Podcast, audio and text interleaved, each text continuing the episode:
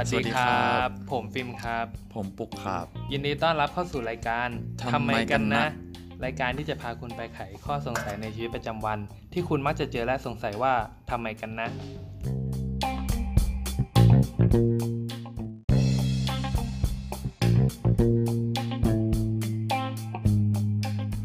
สวัสดีครับ วันนี้ผมปุกนะครับ ยินดีต้อนรับเข้าสู่รายการทำไมกันนะ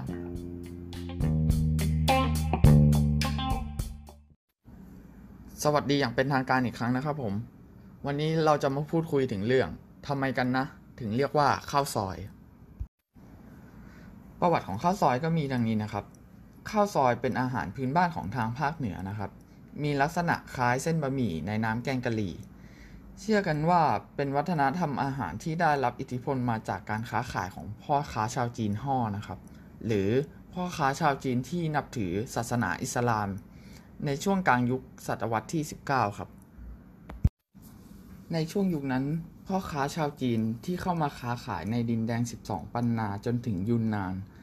ข้าวซอยจีนห่อจึงเข้ามาอยู่ในวัฒนธรรมของชาว 12 ปันนาในสมัยนั้นนะครับ และได้มีการพัฒนารสชาติให้เข้ากับลิ้นของคนไทยมากขึ้น ด้วยการปรับสูตรใส่กะทิโรยต้นหอมผักชีรับประทานคู่กับเครื่องเคียง อย่างเช่นพริกผัดน้ำมัน มะนาว หอมแดงซอย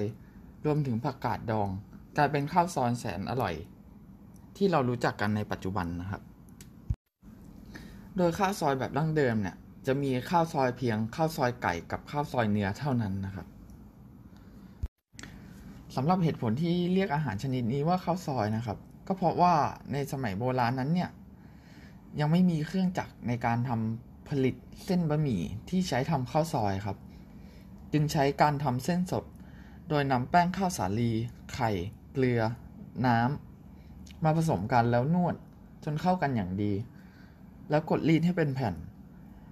แล้วเอามีดมาซอยแผ่นแป้งให้เป็นเส้น จึงเรียกว่าข้าวซอยนั่นเองครับ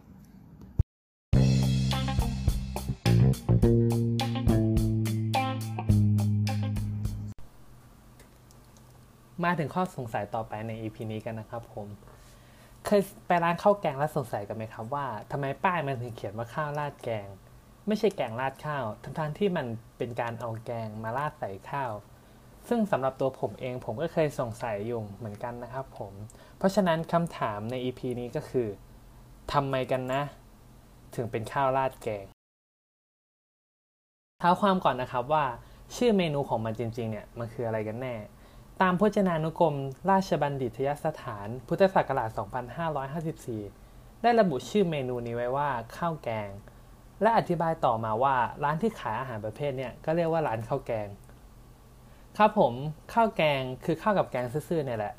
ต้องบอกก่อนว่าในอดีตแล้วเนี่ยมันเป็นเมนูที่มีข้าวตั้งหาเป็นจานๆ แล้วก็ตักแกงใส่ถ้วยๆแยกไป ไม่ได้เอามาราดเลย แต่แกงเนี่ยมักเป็นอาหารปรุงสำเร็จแล้ว ไม่ใช่ร้านอาหารที่ปรุงทีละจานทีละครั้ง เหมือนปัจจุบัน ซึ่งข้าวราดแกงเนี่ยมาจากไหน ถ้าจะให้พูดแบบตรงๆเลยก็คือมาจากข้าวแกงเนี่ยแหละครับ ที่กินแยก 2 จาน แยกข้าวแยกกับ สังคมเราเนี่ยก็พัฒนามาให้เป็นอาหารจานเดียวเพื่อความรวดเร็ว ก็เลยตักมันราดซะเลย จากข้าวแกงเลยเป็นข้าวราดแกง เพื่อแสดงว่าอ๋อ มันไม่ใช่แบบกับข้าวแยกจานนะ แล้วทำไมล่ะ เราถึงเรียกอาหารนี้ว่าแกงราดข้าวไม่ได้อธิบายง่ายๆก่อนนะครับว่า ครั้งนี้เราพูดถึงอาหารจานเดียว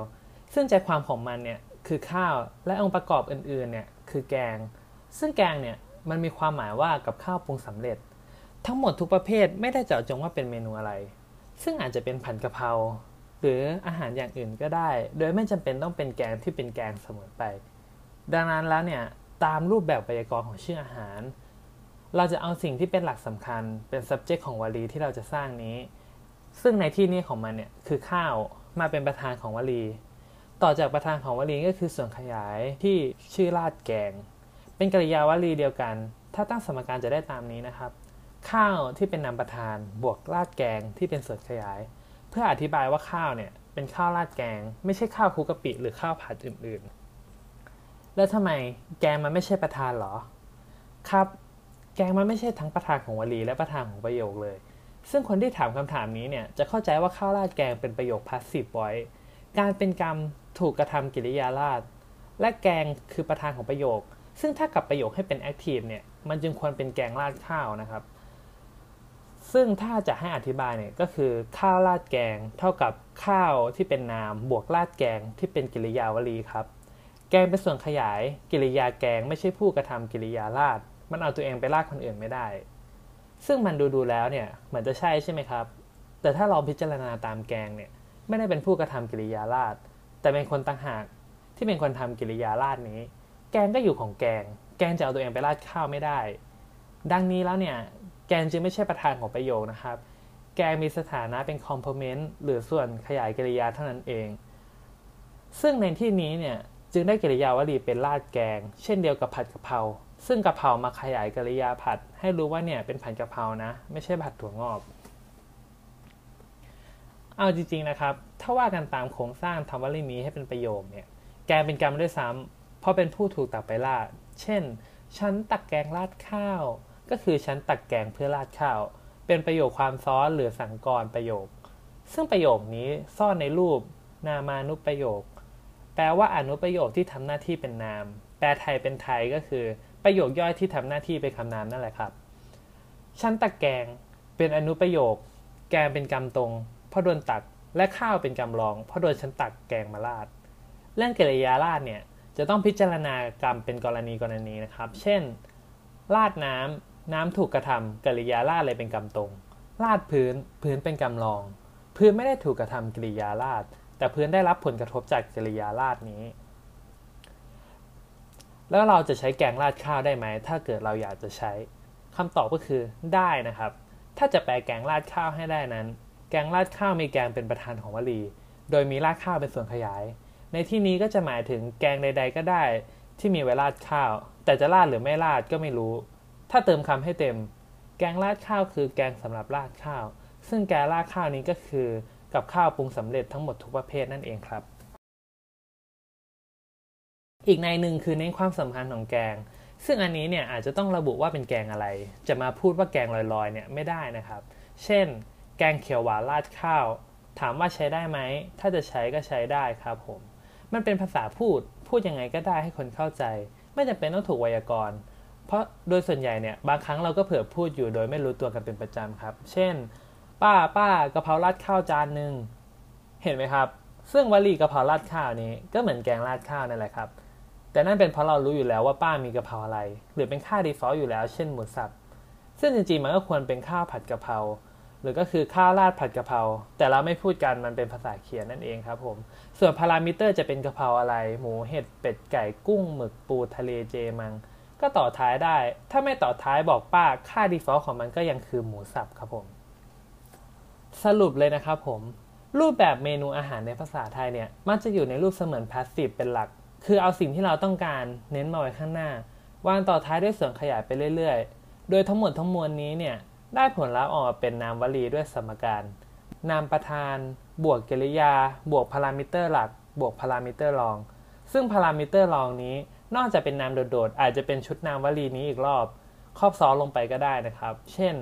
ข้าวผัดกะเพราไก่ไข่ดาว ซึ่งข้าวเป็นนามประธาน ผัดกะเพราเป็นกริยา ไก่เป็นพารามิเตอร์หลัก และไข่ดาวเป็นพารามิเตอร์รอง